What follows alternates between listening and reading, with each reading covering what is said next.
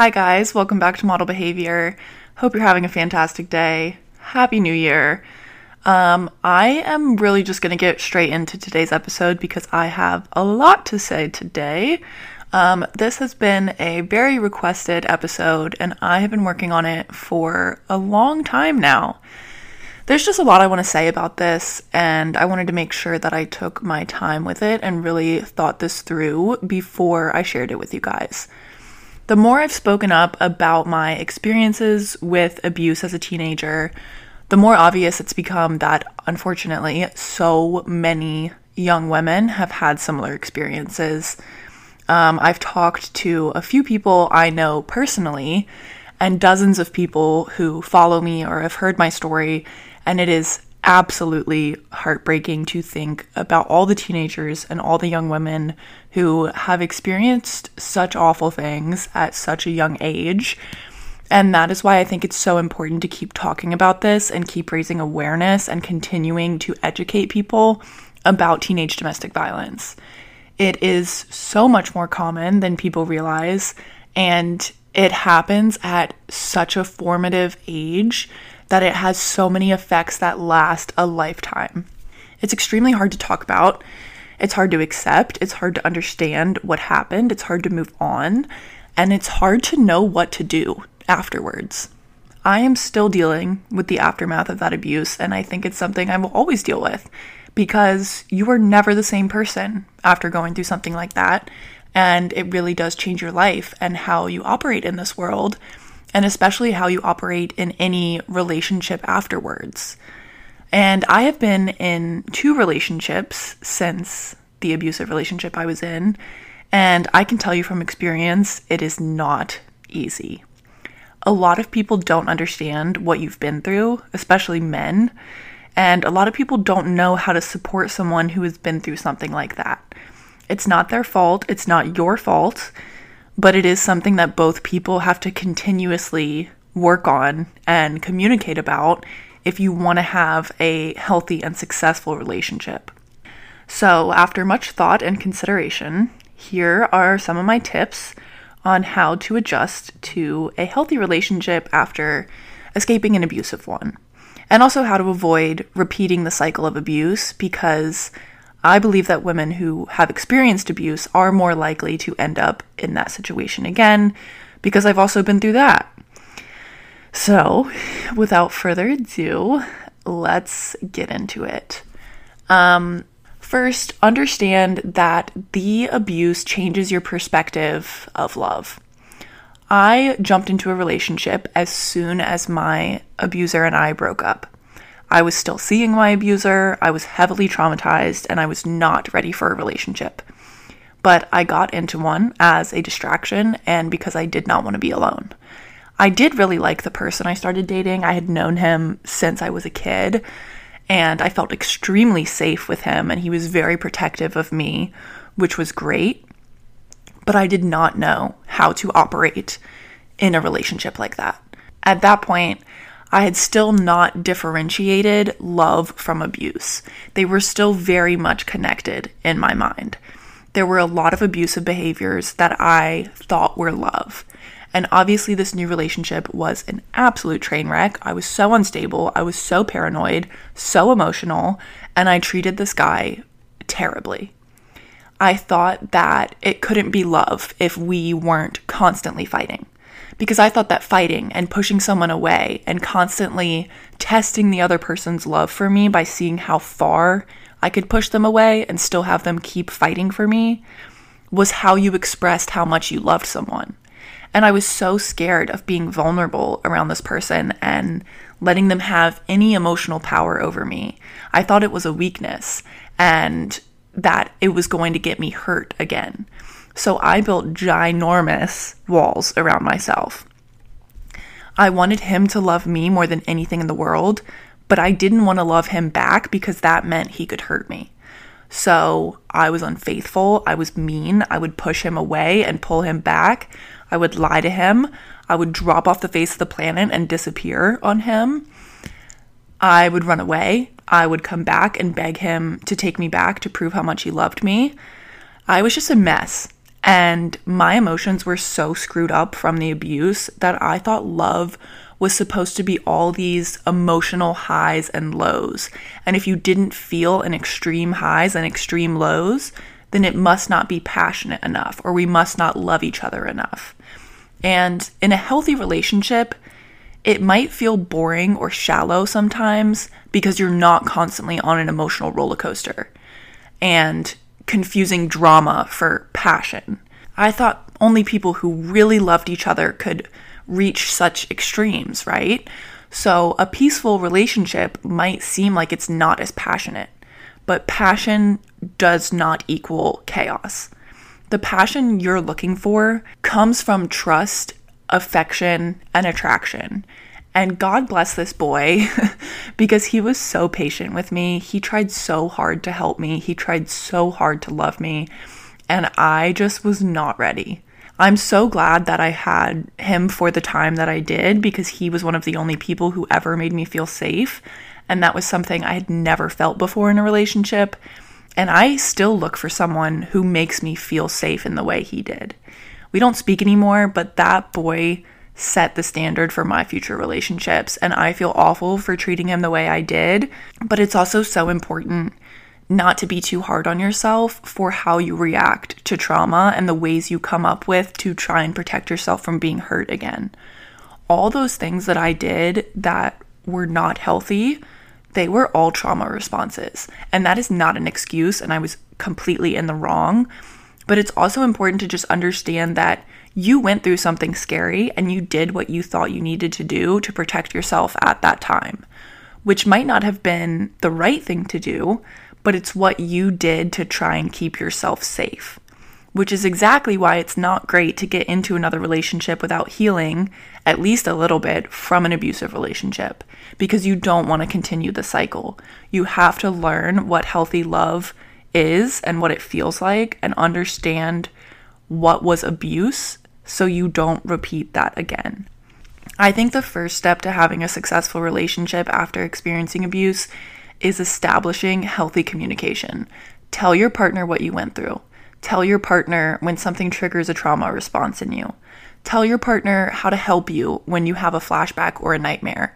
Tell them when you need to step away from a situation and revisit it later.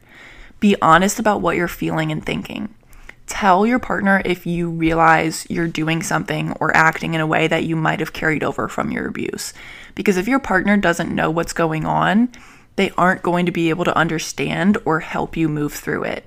And they might not ever truly understand what you went through, and that's okay. I honestly don't think anyone understands unless they've been through it. But as long as they are trying to work through it with you, that's all that matters. It's also important to make sure you know what to look out for and understand what abusive red flags look like. This could be yelling, blaming you for every problem, shaming you, calling you names, using the silent treatment, threatening to leave, withholding affection, gaslighting, isolating you from your friends or your family, being physically aggressive around you, even if they aren't hitting you, but maybe they're like punching walls or slamming doors or throwing things. All of these things will make you feel unsafe. Even if they never physically lay a finger on you, you cannot have a successful relationship in, env- in an environment where you do not feel safe. If you are on edge or feel like you're walking on eggshells around them so you don't set them off, then that is not a healthy or safe place for you to thrive in. And I've also been in a relationship where I didn't think anything was wrong because he wasn't physically abusing me, but he also had a very bad temper and I had to choose my words very wisely so I could try not to set him off. Um, I had to keep things that were bothering me to myself a lot of the time because he would just go off and then blame me for feeling that way, even if it was something he was doing to make me feel that way. He would use the silent treatment if he thought I had said or done something wrong. He would withhold affection if I was upset about something. Instead of comforting me, he would make it about himself he would get super passive aggressive or withhold affection if I went out with my friends without him. He would hit walls and slam doors and walk out on me if we were having a disagreement or if I said something he didn't like. And throughout most of the relationship, I didn't even realize how unsafe I felt around him. I was constantly just trying to keep him happy and not make him upset, even if that meant I was suffering and I was unhappy. And in my book, that is emotional abuse. And I didn't realize that until we'd been together for like over a year. And because of the trauma I'd already had, those things would put me in fight or flight mode all the time. And I was dissociating constantly just because I felt so unsafe emotionally in that relationship. And I remember talking to my therapist and telling him that I was so confused why I was dissociating all the time and that I was so frustrated because I couldn't figure out how to snap out of it or what was making me just mentally check out so often. And he asked me if I felt safe. And I was like, well, yes, he's never even come close to hitting me, and I know he would never do that. And he was like, I didn't ask you if you thought he would hit you. I asked if you felt safe. And I just started crying because I had never even considered the fact that someone can make you feel unsafe emotionally. Abuse is not just physical violence, and it took me a long time to understand that. And you cannot heal in a place you do not feel safe in. The same way an alcoholic is not going to get better living in a bar. That's just torture. You're constantly living in trauma responses and triggers. So, what you should do is look for green flags. Do they make you feel good about yourself? Do they listen to you? Are they comfortable talking about their feelings? Are they self aware? Can they take accountability? Are they honest and transparent? Are they empathetic? Is the relationship moving at a comfortable pace? Do they know what they want? Do you feel safe around them physically and emotionally?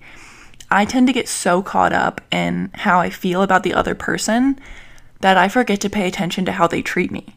Like, I become obsessed with people and I just want to know everything about them and support them in any way I can and ask them questions about their day and their goals and their interests and their needs. And I forget to notice if they ask me any questions or if they're paying attention to what I'm doing or what I'm interested in. And that's the biggest green flag for me. If someone is genuinely interested in what I'm doing and my opinions about things and what I'm working on, that is so, so, so important.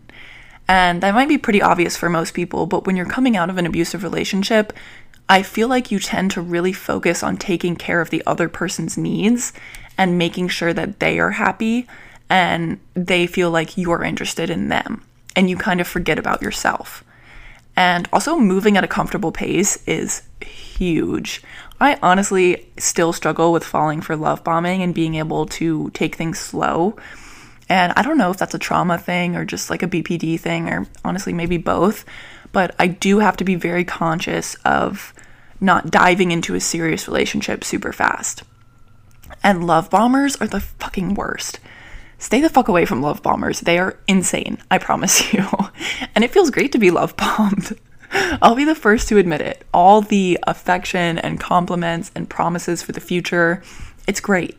But most normal and emotionally stable people do not do that. um, also, next thing, make sure you have a support system and use it. For me, my support system is my family and my two closest friends.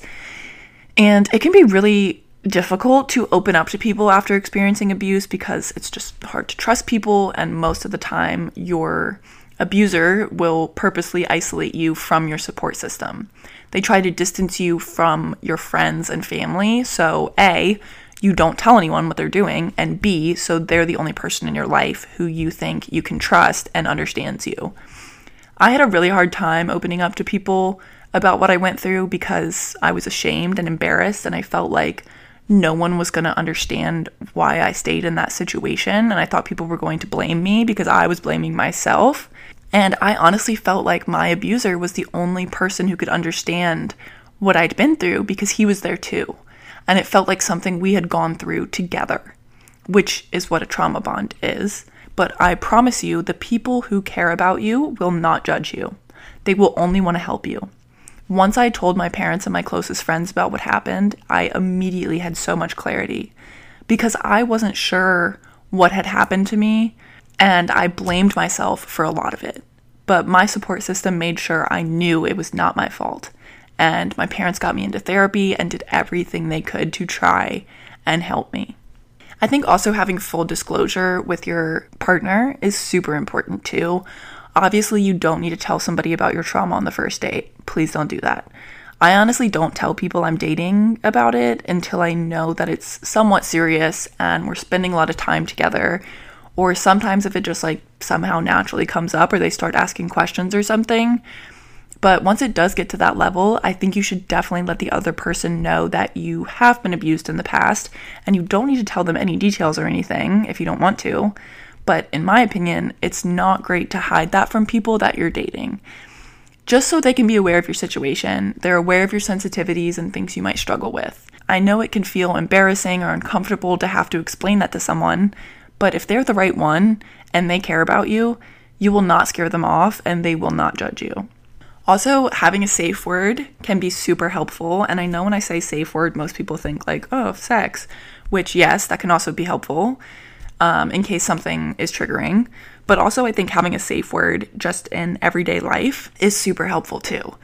Like when I was in my last relationship, I noticed that sometimes the tone of his voice or his body language or just certain situations that didn't even have anything to do with us would be triggering for me and I would start to dissociate or feel super unsafe. And my word was potatoes. I have no idea why that was my word. But if he accidentally did something that like made me nervous or something, I would just stop and say potatoes. And I told him not to ask me to explain what was going on in that moment because sometimes I couldn't explain it or understand what was triggering me. But I would just tell him to hold my hand or stop what we were doing and take a break for a second until I felt a little bit better and then I'd tell him what was going on. And even having a safe word with your family or your friends so they know when you aren't feeling great and can kind of slow down and take a breath with you. But also, like I said, certain sexual situations can be really triggering after being in an abusive relationship. So it is important to probably have a safe word there too. So you and your partner know your own limits and what makes you uncomfortable. Like, I tell every partner and every close friend or family member that they cannot touch the back of my head or sneak up behind me and throw anything at me, like pillows or whatever, when I'm not looking. And I found that one out the hard way when my brother tossed me a York peppermint patty when I wasn't looking and it hit me in the back of the head. And I lost my fucking mind and started screaming and crying uncontrollably and scared my little brother so bad that he started crying too. So it's very important to communicate things like that when they come up. Um, also, you need to try and accept that you might have picked up toxic behaviors and take accountability when that happens. Just like in my first relationship after my abusive one, I had picked up a lot of toxic behaviors and habits from my ex. The drama, the starting fights, the pulling away, the lying are all things that I learned from my ex. And I'm still working on unlearning those things. But now, when I notice I'm doing something toxic or unhealthy, I try to slow down and understand where it's coming from and that it isn't healthy, and then apologize to my partner and take accountability for how I have acted. Also, when you get into another relationship, don't stop healing your trauma. It can be easy to stop working on yourself and your past traumas when you get into a new relationship because it becomes easier to ignore and you just want to focus on this new and exciting relationship rather than thinking at all about your abusive one. But your current relationship is going to suffer if you don't continue to heal. You have to take care of yourself. You cannot pour from an empty cup. A healthy relationship is great, but that's not all it takes to heal from abuse. And you have to keep processing and keep healing on your own too. Also, try to keep in mind that your new partner is not your ex. So try to let go of any old suspicions that you might be holding on to from your past relationship because most likely, well, hopefully, this new person will not do what your ex did to you. Until they give you an actual reason to believe that they will, try not to assume that they will cheat on you or that they will lie to you or that they will hurt you. And it's hard to trust that not all men are like that and trust that somebody won't do that to you again. But just try not to put that judgment or that suspicion onto someone who has given you no reason to believe that. Comparing your new partner to your ex would be unfair to them. And try to remember that there's no harm in being vulnerable with someone. Being emotionless might feel safer, but that is not going to get you anywhere. And that is no way to live this one life that you have. I remember I used to repeat this mantra over and over again in my head when I could feel myself like starting to fall for somebody new. I would just sit there and say to myself, I am safer alone. I am safer alone. I am safer alone. Because I thought that if I never let anyone in ever again, I could never get hurt again. But the only thing you're doing by not letting anyone in is letting your abuser kind of win by stripping you of the opportunity to love and be loved.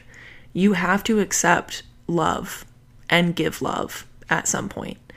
And it can be hard at first when you are finally respected by someone and someone is loving you in a healthy way because you might start to realize that you always deserved to be treated like this.